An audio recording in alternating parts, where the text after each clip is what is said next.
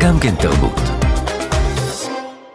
הוא רק בן 23, הוא כבר זכה במקום הראשון בריאליטי הכוכב הבא. הוא חרך את הרדיו עם שירים רבים, גם עם מיכל, זו שלא רואה אותו, ואם בכלל, זו שהוא מחבר לה מנגינות, ואולי כמה שורות שירגשו אותה. הוא עדיין גר בקריית גת, בבית ההורים, הוא מאמין באמונה שלמה בכוחם של קברי צדיקים, ובאלבום החדש שהוא מוציא בימים אלה הוא מאגד שירים שרבים מהם ליוו אותנו בחודשים האחרונים, ומעידים על אומן שנפשו מונחת על מגש מולנו. הוא מבקש מאיתנו שנראה אותו כמו שהוא, עם האהבה הגדולה, עם השדים בעיניים. לא לחינם כתב עליו מבקר המוסיקה עמי פרידמן בישראל היום, אפשר לסמן אותו כמישהו שיישאר איתנו עוד שנים רבות קדימה. חוץ מזה, יש את הפרט השולי שהוא בנו בכורו של שר התרבות מיקי זוהר. אליאב זוהר, שלום. שלום גואל, מה שלומך? תודה רבה שאתה נמצא איתנו. תודה לך. נתחיל עם מיכל? בוודאי. מיכל.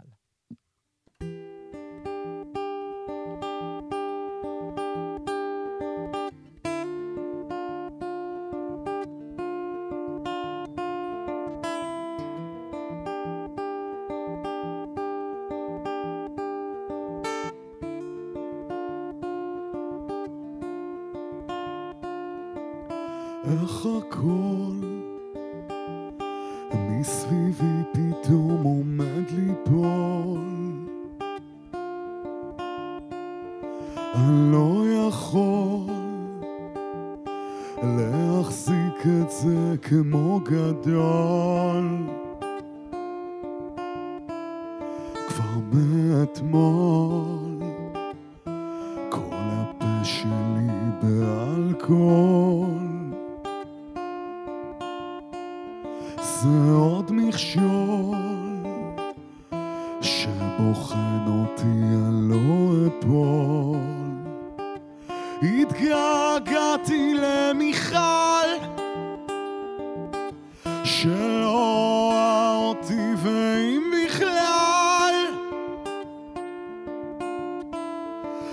מחבר לך מנגינות ואולי כמה שורות שירגשו אותך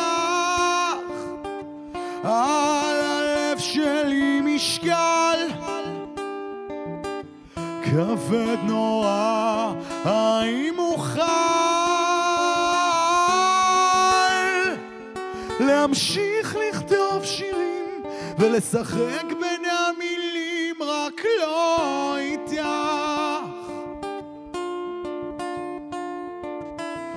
איך הכל. כל כך מפחיד אותי את מי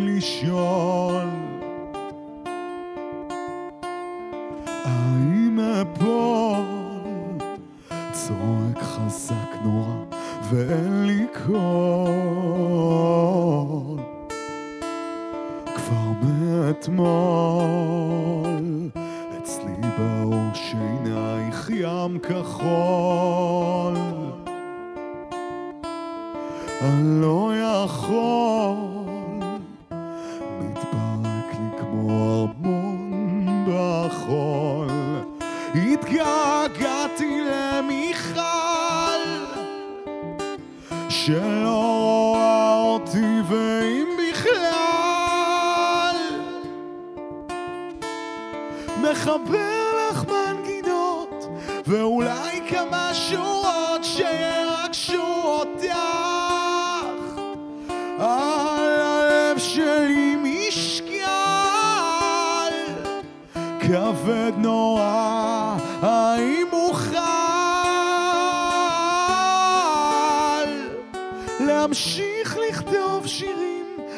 ולשחק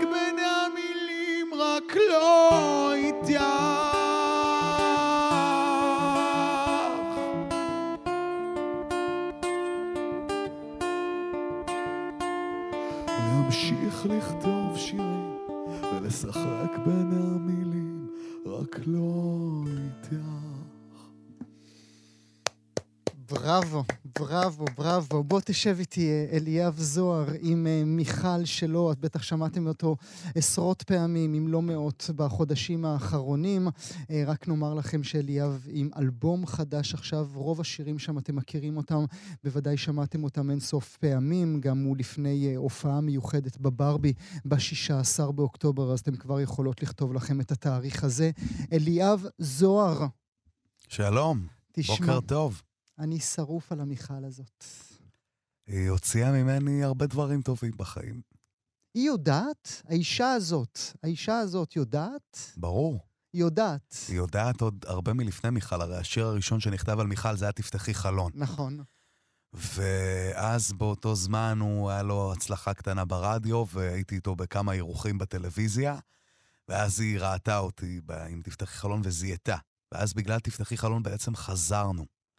שזה מה שגרם לכתיבת השיר מיכל, כי באיזשהו שלב אמרתי לה, את עושה לי רע, את עושה לי לא טוב, את, את כמו מחלה, אני לא רוצה לראות אותך יותר. את, את גומרת לי את הנפש, תצאי לי מהחיים. ובאותו ערב הייתי מאוד שיכור, ואז אני זוכר שאמרתי כבר מאתמול כל הפה שלי באלכוהול. ובאמת כתבתי את מיכל, אנשים חושבים שהתגעגעתי למיכל, הם לא מבינים שמיכל זה שיר פרידה. Mm. אני בעצם אומר, כתבתי עלייך יותר מדי שירים, תצאי לי מהחיים. האם אוכל להמשיך לכתוב שירים ולשחק בין המילים, רק לא איתך? כאילו, תעופי כבר. ואז הרגשת ממש מטאפורית את הדלת ננעלת ברגע שהשיר נכתב? זה ככה קורה איתי, האמת, כמעט בכל שיר שאני כותב על, אה, על אקסיות, על בחורות ש, שיצאתי איתן. ברגע שאני כותב את השיר, זה בעצם שכתבתי את הנורא מכל. אחרי שכתבתי את זה, זהו, אני כבר לא אוהב יותר. Mm. משהו נגמר. זאת אומרת, אם חלמנו כולנו שגברים יכתבו עלינו שירים, עדיף שלא. עדיף שלא. כי, כי, זה, כי זה, זה סוף הדרך. אני מחכה לאחת שתוציא ממני שיר, שיר חיובי, אתה יודע, שיר טוב. ש... אבל אז מסתובבת לה בעולם בחורה שמנסה לשכנע את החברות והחברים שלה שזה עליה הש, השיר, ואף אחד לא מאמין לה בעצם, כי גם לנו יש מיכל כאן כמובן במערכת שלנו. אולי זו את, מיכל שטורחן. אוקיי? אוקיי, היא מחייכת. מה זה, איך זה מרגיש ששיר כזה חורך את הרדיו? ששיר כזה מגיע אל במה גדולה בתור שיר אודישן, ובסוף הופך למין, הוא גם מועמד עכשיו ל- לכל, לכל uh, מצעדי סוף השנה, גם שלנו uh, בכאן. איך זה מרגיש שיצירה שלך כזו בעולם עוטפת את כולם? Uh, זה לא נורמלי, כי אני אגיד לך את האמת, בתחילת הכוכב אני לא, אני לא האמנתי במיכל. Mm. גם לכוכב הבא, אני לא עשיתי אודישנים, ההפקה פנתה אליי והיה לי הרבה מאוד מחלוקת ונורא פחדתי בגלל אה, פעמים, פעם קודמת. פעם ש... אחת ספציפית. פעם כן. אחת שהייתי בריאליטי וזה היה מאוד מאוד מכוער וזה הלחיץ אותי, לא רציתי לעשות ריאליטי. ואז כשבאתי לתוכנית אמרתי, אוקיי, אני עושה רק את האומנות שלי, רק את השירים המקוריים שלי, זה היה התנאי שלי אל מול ההפקה. ואמרתי, בואו נעשה את השיר שאני הכי מחובר אליו אומנותית, אבל אני הכי פחות מאמין בו כלהיט. Mm. שזה היה מיכל בעצם. תראה מה זה. שאמרתי, אני, אז אמרתי, זה שיר עצוב כזה, אין סיכוי שהוא יתפוס את הקהל הרחב, אין סיכוי שהוא יגיע ללבבות של כל כך הרבה אנשים. האמנתי יותר בשירים אחרים שהצליחו פחות ממנו. ואתה יודע, פתאום הגעתי, אמרתי, יאללה, נעשה ובטח יעיפו אותי, בטח יגידו לי ש, שזה הזמן ללכת, שהיה לי ביצוע לא טוב, שהשיר לא טוב, ושפה סיימתי את הדרך שלי בתוכנית. ואז באתי, וברגע שאמרתי, התגעגעתי למיכל, פתאום היה שקט. Mm. היה שקט מופתי. כשאתה עולה שם, כולנו כן. מתגעגעים לאהבות הקודמות שלנו. היא באמת, היא עשתה, עשתה הרבה חסד. אפילו שלחה לי הודעה בגמר. אמרה לי, מה, לא מגיע לי משהו מהמיליון, תגיד לי?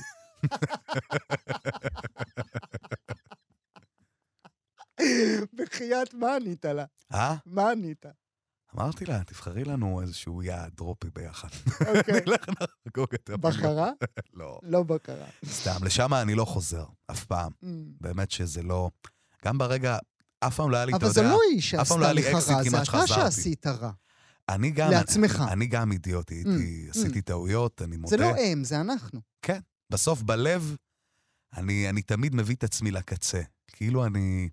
אני לא יודע לעצור שנייה לפני שאני נפגע אנושות. Mm.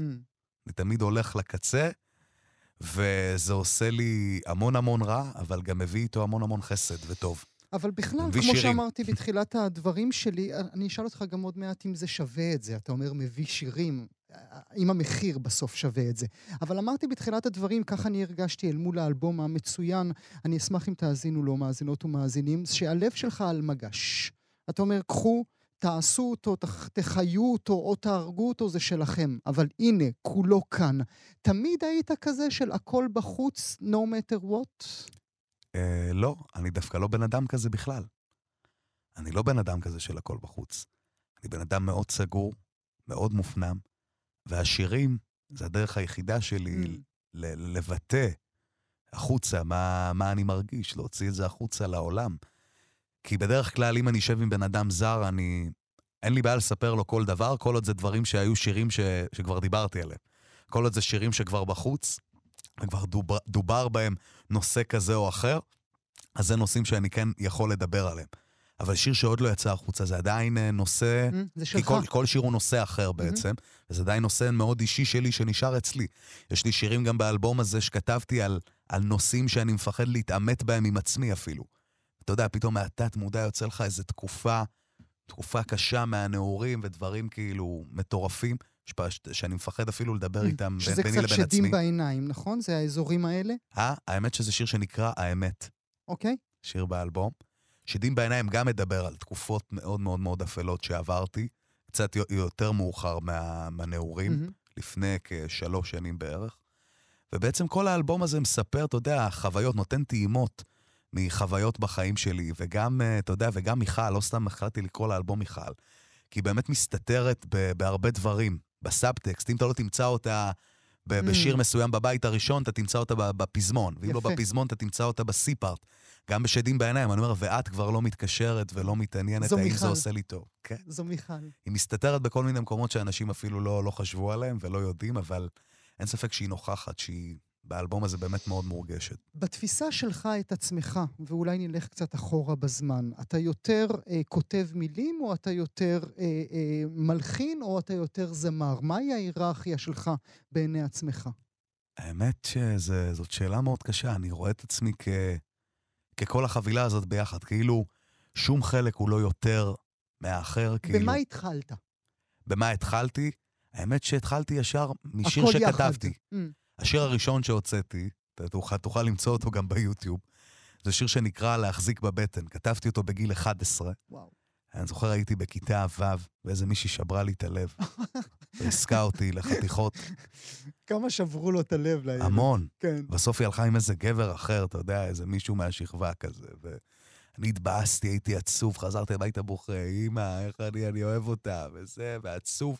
ואז כתבתי עליה שיר להחזיק בבטן, כתבתי עליה את השיר הזה. ואז הגעתי למפיק מוזיקלי, אה, בחור מקריית גת, ואז התחלנו אה, לעבוד על, ה, על השירים האלה שלי בתור ילד. בתכלס, האלבום הראשון זה אומנם מה שאנחנו מדברים עליו, כן. מיכל, אבל יש עוד אלבום יש ראשון... יש אחד, כשהוצאת בגיל 13, לא נכון, לא סתם, כן. בדיוק. אז זה בתכלס... אפילו האזנתי בבוקר, כן. אפילו האזנתי, עד ככה העבודה שלי קשה, כן. אז אתה מבין, כאילו, יש באמת, זה התחיל ישר מזה, משיר שכתבתי והלחנתי, ומבצע אותו פשוט, כאילו. זה לא התחיל משירה, mm. זה ישר התחיל מה, מהנקודה הזאת. איך הבית התמודד אל מול הילד הזה, שמצד אחד מופנם מאוד, מצד שני פתאום האומנות הופכת לדבר מרכזי בחיים שלו? Uh, הבית uh, תמך בי מאוד. אבא לפחות. אמא קצת פחות uh, תמכה בי, לפחות בתחילת mm. הדרך, mm. כאילו. תשמע, אני... מדאגה, כן, מדאגה. אני לא מכיר שום הורה שהילד שלו אומר לו, אני הולך להיות מוזיקאי, ו... וההורה לא סקפטי. לגבי. זה, אתה מבין? כל ההורים מאוד לחוצים, היום uh, הורים רוצים לילדים שלהם שהילד יעשה תואר פרקטי, שיהיה לו עבודה מסודרת, משכורת מסודרת. אבל אמרתי לה, אמא, אני... היא אומרת לי, בוא, בוא תעבוד איתי, תהיה במשרד, תעשה, mm-hmm. תהיה נדל"ן. אמרתי לה, אמא, אני אתאבד לפני שאני אעשה את זה. זה לא... זה לא, זה לא יקרה בחיים. אני לא... זה, זה יהרוס לי את הנפש, זה, זה יגמור אותי. אמרתי לה, מוזיקה זה כל מה שאני אעשה, וגם ככה עשיתי בגיל 16, עזבתי את בית ספר, ופתחתי בית ספר גם, אבל למוזיקה, בקריית גת. הייתי מזכיר איזשהו מקום שם, ומלמד גיטרה, ועושה הקלטות, מקליט, וחדר חזרות ללהקות שרצו לבוא ולנגן. וזה מה שעשיתי, זה מה שהייתי עושה, והייתי מופיע בבמות פתוחות, זה מה שהייתי עושה כפרנסה. ומה היו אומרים לך בבית? כל הורה, לא משנה איזה הורה. היו אומרים לי, אולי תנסה לעשות עוד משהו, שיהיה לך בקאפ, שיהיה לך Mm. כאילו... make sense. זה, זה אימא שלי הייתה אומרת כל הזמן, אבל אבא שלי אומר, תעזבי אותו, תפסיקי, הוא יהיה רק מוזיקאי, זה מה שהוא הכי טוב בו, זה מה שהוא יודע לעשות. הוא תמיד אמר לי, אני, כן. אני יודע שאתה תהיה מוזיקאי מצליח, אני רק לא יודע באיזה סדר גודל. אני יודע שאתה תצליח במוזיקה, שיהיה לך את המ- את המקום שלך כאן בתעשיית המוזיקה בישראל, אני פשוט לא יודע באיזה סדר גודל. איך הוא- הוא הבין? מה הוא ראה בילד שלו? נראה לי שהרבה רגש שהוא לא, שהוא לא ראה לפני כן בחיים. הרבה אמת שהוא לא הרגיש ולא חווה ממני לפני כן. וזה גרם לו, לדעתי, ל- פתאום איזה שינוי בתפיסה לגביי, לגבי המקצוע שלי, לגבי מה שאני רוצה לעשות. אבל ככה לפתוח את הדלת לרווחה, תעשה מה שנועדת לעשות. לגמרי, הוא, ת- הוא תמיד תמך בי. זה מדובר באבא שהיה בא איתי לסשנים כאילו בא- באולפן, עם אה, שמוליק דניאל, וגם באלבום שהייתי ילד קטן בקריית גת בגיל 11, כאילו, גם שם היה בא איתי לאולפן. הוא תמיד, אתה יודע, היה, היה רוצה להיות uh, מעורב, Mm. ו- ולראות איך אני שר, ולראות שהכל בסדר, ו- ודואג לי נורא, ואכפת לו ממני מאוד. הוא אבא מדהים, אני מאוד אוהב אותו. יש משהו קריית גתי בך, במוסיקה שלך? Uh, אני לא יודע איך להגדיר uh, אני לא. קריית גתי. בתפיסה שלך את עצמך? ואני יכול להגיד שקריית גת זאת עיר אה, עם המון השראה. את רוב השירים שלי כתבתי על אה, ספסלים בפארקים שם. שם שוברים לך את הלב פשוט, אליאב. האמת שיש ספסל קבוע כזה ליד הבית של חבר, ליד איזה פיצה בקריה החרדית שם. שם ספסל. זה ספסל שיום אחד אני אעשה שם איזה, איזה פארק, אני אעשה, אבנה פארק שלם לכבוד הספסל הזה, אתה יודע, כאות תודה, לעשות איזה אנדרטה כזאת. אנדרטת השירים. כי תראה, זה באמת זה ספסל שכתבתי בו כמעט את כל האלבום הראשון שלי. אני אומר, הספסל הזה לדעתי זה, זה אלוהים שם אותו שם, זה, זה משהו, משהו לא, לא רגיל. ואני רוכש לו המון המון כבוד, וגם לספסל. לשאר הספסלים בקריית גת. אתה רואה את עצמך מהגר מקריית גת? אתה רואה את עצמך, כי עכשיו עם ההצלחה הגדולה שלך, עם האלבום החדש, השני, צריך להגיד, אה, עם, ה, עם ההצלחה, עם ההופעות, עם האהבה, עם ה, כל, ה, כל השירים שמושמעים אין סוף, אתה רואה את עצמך מגיע למרכז? האמת שכן, אני שוקל בקרוב מאוד uh, לעשות מעבר.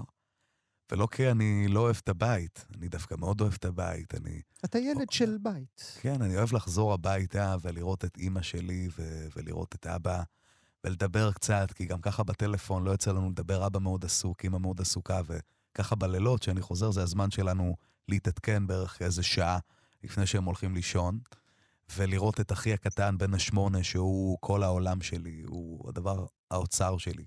לפגוש אותו כל- יום שאני חוזר הביתה. זה אין מה לעשות, זה משהו שממלא אותך, משהו שנותן לך דלק. אבל לצערי, אני... אין כבר ברירה, חייב uh, לעבור, כי גם הנסיעות האלה, אתה יודע, כל פעם, קריית גת, הלוך חזור, אתה מוצא את עצמך שעתיים ביום מבלה בכבישים, שזה שעתיים שהייתי יכול לנצל לדברים אחרים, וזה פחות, פחות נעים, זה די מתיש. אז uh, נראה לי שכן, זאת די תשובה חד משמעית, אני כן הולך לבצע מעבר בקרוב. הכישרון עבר גם לאחים הקטנים? נראה לי שלאח הקטן, בן השמונה, הקטנצ'יק, נראה לי שלא... שיש שם? הוא, אני שוטף לו את המוח מגיל קטן עם ג'ף בקלי. אני, אני גומר את הילד. אז תגיד לי באמת מי האומנים שמשפיעים עליך, את מי אתה שומע כאשר אתה צריך רגע שקט לעצמך? אותי בתור נער בן uh, 14, התחלתי ללמוד לנגן על גיטרה בגיל 14, ואז כשהתחלתי ללמוד לנגן, הכרתי את ג'ף בקלי. וזה מוזיקאי ש, ששינה לי את החיים, שינה לי את התודעה, שינה לי, שינה את, עיצב לי את כל האישיות. הפך אותי, ל, בעיניי, הפך אותי למי שאני היום. אני באמת מודה לו המון על המוזיקה, על השירים. בעצם כל הרוק האלטרנטיבי, רדיואד, אתה יודע, מיוז, האזורים היותר אלקטרוניים. אין מה לעשות, אני אוהב מוזיקה שעושה לי לבכות. זה, זה, זה, זה הסוד. ועדיין אתה איתו? בוודאי. עדיין. כמובן, ג'ף היום קשה לשמוע, כי אתה יודע, זה, לכל אחד יש את האומן הזה שהוא חרש עליו, Mm, אתה יודע, שומע mm. אותו כל כך הרבה, שזה כבר מתחיל להימאס, אבל לג'ף אני נותן הפסקות. אתה יודע, אני לא שומע אותו חצי שנה, מניח לזה כמה חודשים, ואז פתאום אני חוזר ושומע את גרייס. מדובר באומן של אלבום אחד ששינה את פני העולם באותה Mm, תקופה, mm. ופשוט עוד פעם שומע את האלבום שלו, את גרייס. שומע אותו פעם בכמה חודשים, ואז הקסם עדיין מצליח להישאר בתולי ומצליח uh, להישאר נכון. אתה מרגיש את עצמך חלק מהמוסיקה הישראלית? אתה מרגיש בנוח? אתה שוחה היטב בביצה הזו? Uh, תראה, אין ספק שהמוזיקה שלי שונה ואחרת מרוב המוזיקה mm-hmm. הישראלית שעושים. וגם אם יש אנשים שעושים מוזיקה כזאת, אז הם uh, הרבה יותר מבוגרים ממני, יותר... Mm-hmm, uh, נכון. בדור הצעיר אני פשוט לא מכיר משהו, מישהו שעושה את המוזיקה שאני עושה.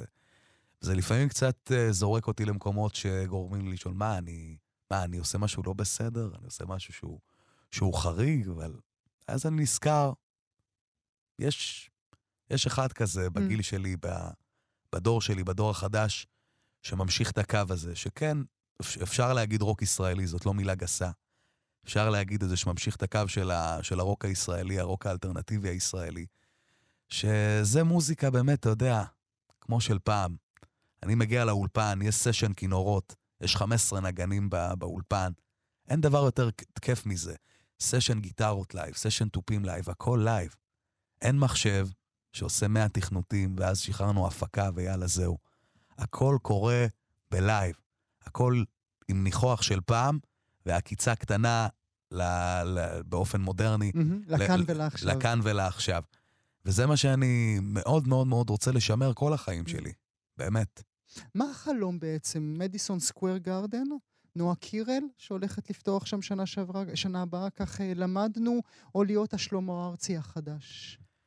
אה, להיות שלמה זה, זה חלום גדול, אין ספק. שלמה זה אחד מהאנשים שאני הכי מעריך, וגם הוא בדיוק כמוך מאוד מאוד מתרגש מהשיר מיכל. הופענו, שמעת? הופענו לפני כחצי שנה בערך ביחד עם מיכל, והיה מאוד מאוד מרגש. ואני מאוד מעריך אותו, ואתה יודע, זה באמת, אה, נראה לי להיות שלמה זה, זה באמת שאיפה. אתה יודע, כי זה בדיוק מה, מה, ש, מה שאני עושה כרגע, שהוא עושה לאורך כל כך הרבה שנים, mm. עם כל כך הרבה קהל, אתה יודע, וזה דבר מדהים, מדהים, מדהים לראות. הוא הרי singer songwriter. אין היום במדינת ישראל כל כך הרבה singer songwriter ים, אתה יודע, זמרים שכותבים, שמלחינים, שיוצרים את השירים שלהם מאפס, וזה, ובעיניי זה דבר קדוש, שאסור שילך ו- ויתפספס עם השנים, וילך ויימחק, ואנשים, אתה יודע, יהיו רק אה, מב... זמרים מבצעים, ורק uh, יציגו את עצמם כ... כווקליסטים. כי זה לא שאני מזלזל חלילה בשירים שכותבים לך אחרים, פשוט, אתה יודע, אני בעיניי, מבחינת החיבור, זה, זה לשיר שיר, סיפור שמישהו אחר כתב לך. אתה מבין? אתה לא שר את הסיפור שלך. אתה כבר לא ה storyteller. Mm. אתה כן storyteller, אבל של מישהו אחר, לא שלך עצמך. אז כן, אולי זה אתה שר מאוד יפה, ואולי זה יכול לגעת באנשים ולרגש אותם. אבל בסוף, מהמקום שאני מסתכל בו על עצמי, לי יותר קשה להתרגש אם לא לקחתי חלק ב, ביצירה של השיר, הרבה יותר קשה לי. מה לימדת את אבא על תרבות? את אבא לימדתי המון על תרבות.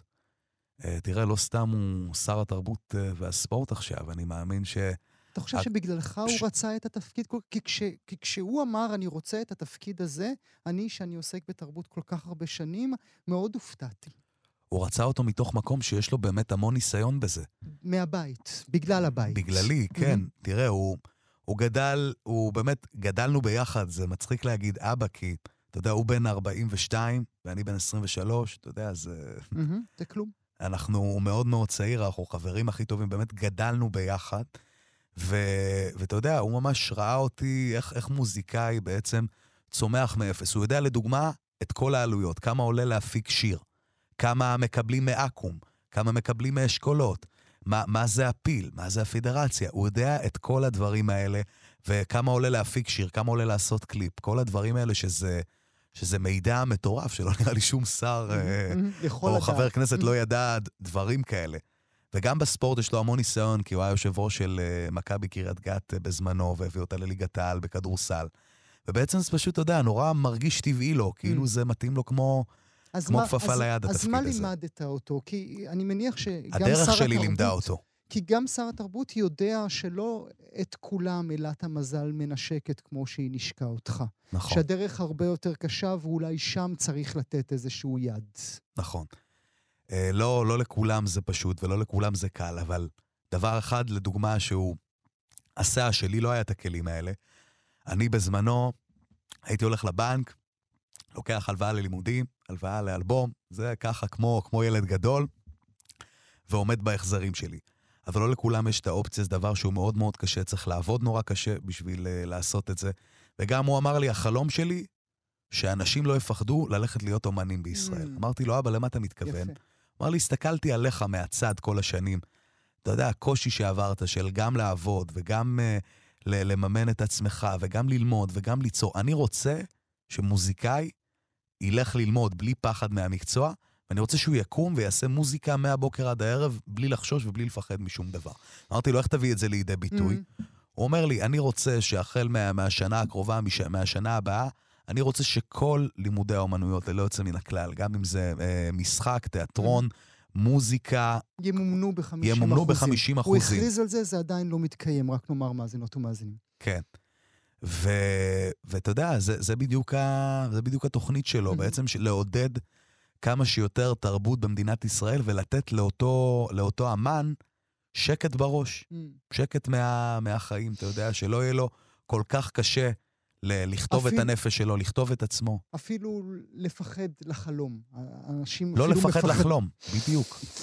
עד כמה נוח לך, עד כמה קשה לך, עד כמה מביך לך לדבר על האבא שלך?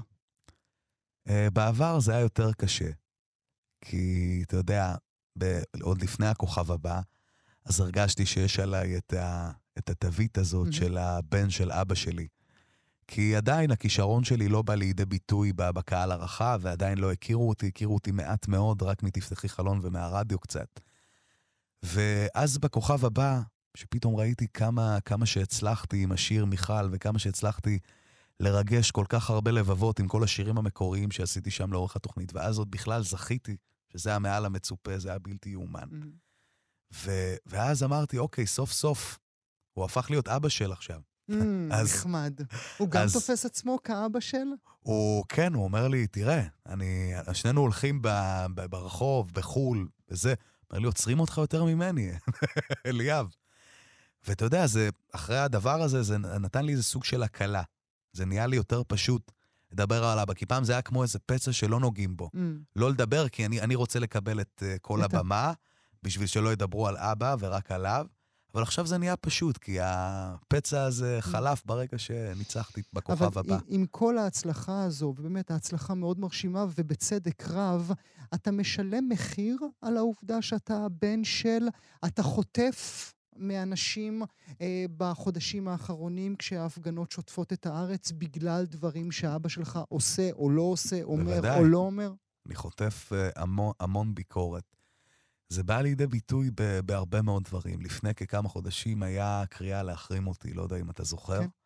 הייתה קריאה מאוד גדולה להחרים הופעות שלי, וזה נורא נורא פגע בי, ברמה האישית, ברמה שהגעתי הביתה והייתי מרוסק, וממש בכיתי לכרית, כי לא האמנתי שרוע כזה קיים, שאפשר באמת אה, להחרים מוזיקה או הופעות של, אה, של אמן, רק בגלל שלא מסכימים עם הדברים ש, שאבא שלו אומר.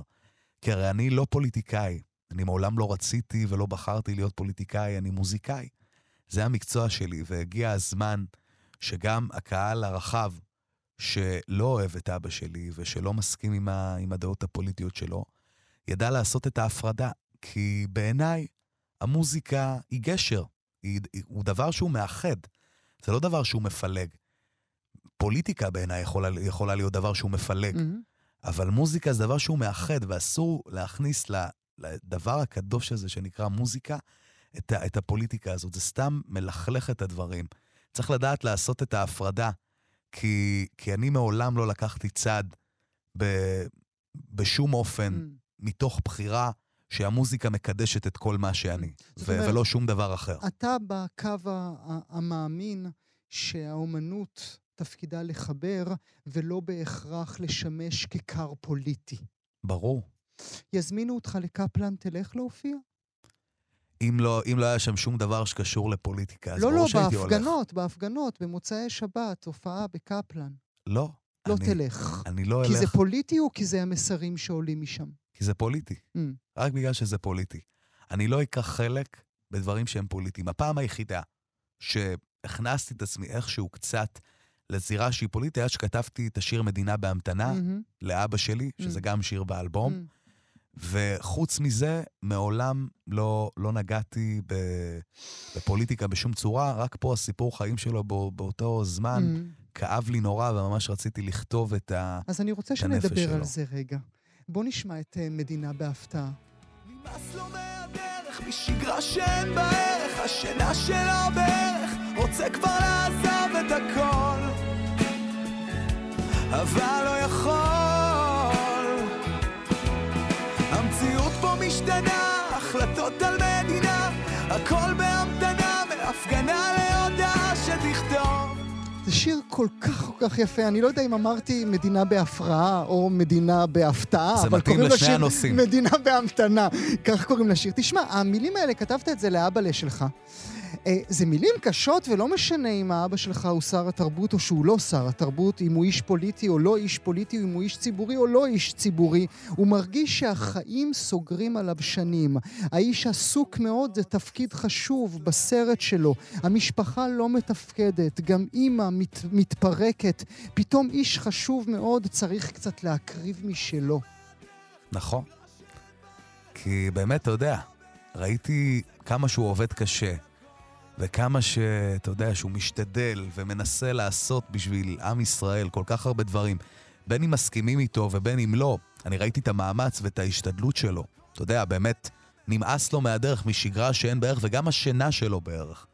והוא רוצה לפעמים לעזוב את הכל, לפעמים אתה, יש לו מחשבות ותהיות כאלה, אולי, אולי, אולי, אולי אני לא צריך את זה בכלל, אבל הוא לא יכול, כי הוא מרגיש שהשליחות שלו היא כל כך חזקה וכל כך משמעותית, עבור עם ישראל, עבור מדינת ישראל, שזה פשוט יותר חזק ממנו. אבל אתה כן מדבר על המחירים שהבית שילם בוודאי. בגלל הבחירה המקצועית כן, שלו. המשפחה לא מתפקדת וגם אימא מתפרקת. פתאום איש חשוב מאוד צריך קצת להקריב משלו. מהתא המשפחתי, מזה שהילדים לא רואים אותו, מזה שה... שאימא שלי לא, לא רואה אותו. אנחנו... הדבר הטוב היחיד שיש לנו בחיים למשפחה שלנו זה יום שבת. כי כולם אה, שומרי שבת אצלנו, אז אתה יודע, הוא לא בטלפון, אין עכשיו אה, שיחות, ביבי לא מתקשר, אה, לא, לא קורה שום דבר. ביום שבת זה רק אנחנו והמשפחה, וזה הדבר הכי מדהים ש, שיכול לקרות ב, למשפחה שלנו בשבוע. אמרתי קודם שאשאל אותך, ושמתי את זה, הנחתי את זה רגע בצד, על המחיר. אם שברון הלב לך אישית שווה בסוף את התוצאה, ואני, אבל אני קודם אשאל על המחיר של אבא שלך. המחיר שהמשפחה שילמה בגלל הבחירה המקצועית של, של האבא שלך, הייתה, שו, הייתה שווה את הכל? אמ, כל עוד זה, זה באמת, אנחנו, אנחנו איתו קודם כל. אתה מבין? קודם כל שזה כי אני רואה אותו, את התשוקה, שהוא קם בבוקר ל, לעבודה שלו, זה כמו שאני מוזיקאי, קם בבוקר ל, לעבודה שלי. כמו שאני הולך, אתה יודע, עם, עם טירוף בעיניים לאולפן ו, והולך להקליט שירים חדשים, זה בדיוק ככה אני רואה אותו, באותה תשוקה, באותו passion, אתה יודע, וזה, וזה מדהים לראות את זה. וכאילו, אני מסתכל על זה מהצד, וגם אימא שלי וגם המשפחה, ואני אומר, מי אנחנו שנהרוס לו כאילו? מי שמנו ל... להרוס לו או לבוא אליו בדרישות בכלל? תגשים את עצמך, אני אומר לו, תגשים את החלום שלך, גם אם זה גור... גורם לבית לשלם מחיר, וגם אם המחיר הוא כבד. תעשה את מה שאתה, את מה שאתה רוצה, וגם אני, כמו שאמרתי, גם אני במקצוע שלי זה גם לא פשוט, אתה יודע. להיות הבן של אבא שלי אחרי הכל.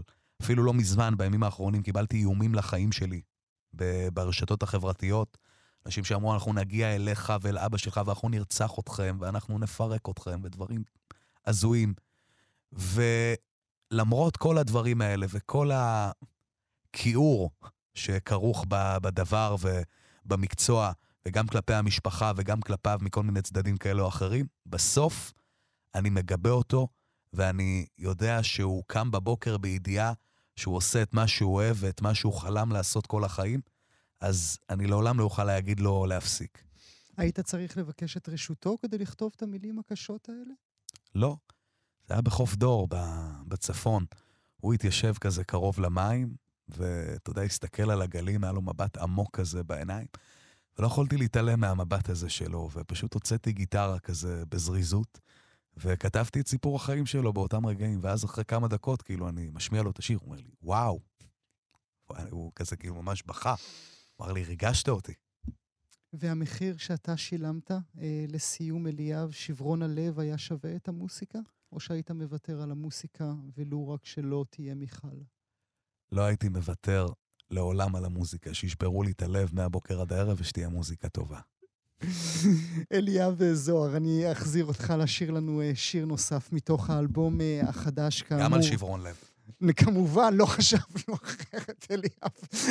קוראים לו מניפולטיבית לשיר שאנחנו uh, נשמע עכשיו. נזכיר לכם שוב, ב-16 uh, באוקטובר אליאב יופיע בברבי, אלבום חדש שכדאי שתאזינו, מניפולטיבית.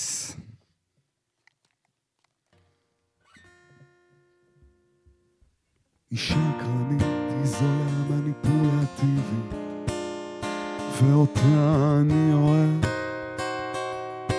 כן, זה נכון שאישה קרנית היא זולה מניפולטיבית, ובמקום להתרחק, אני הולך ורק הולך ומתקרב.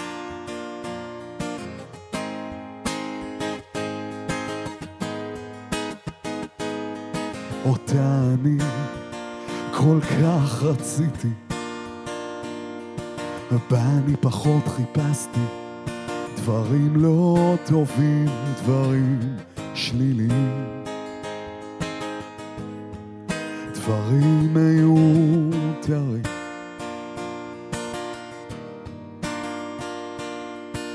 בה אני כל דקה פנויה ביתי על שפתיה נהגתי לנשוק אחת לעשר דקות יותר מעשר נשיקות, נשיקות רטובות. היא שקרנית, היא זולה מניפולטיבית, ואותה אני אוהב. שהיא שקרנית, היא זולה ובמקום להתרחק אני הולך ורק הולך ומתקרב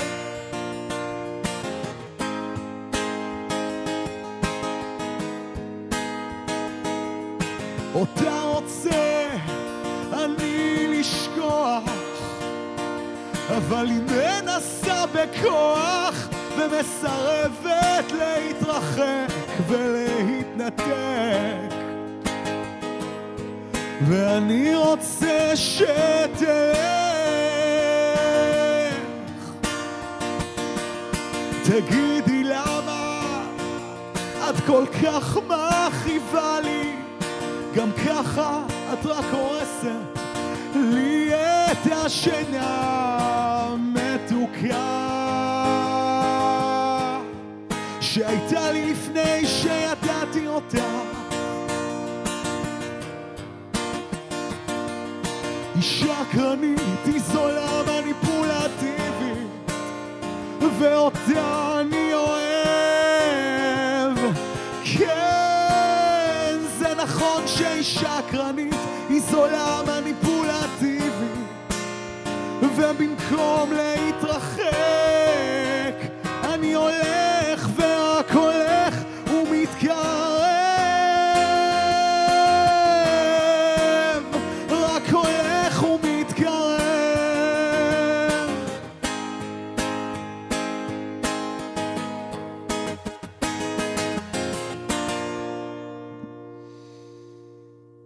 איזה גרון יש לך, אליה וזוהר, מניפולטיבית, אלבום חדש. תודה רבה לך שבאת אלינו לאולפן. תודה רבה לך.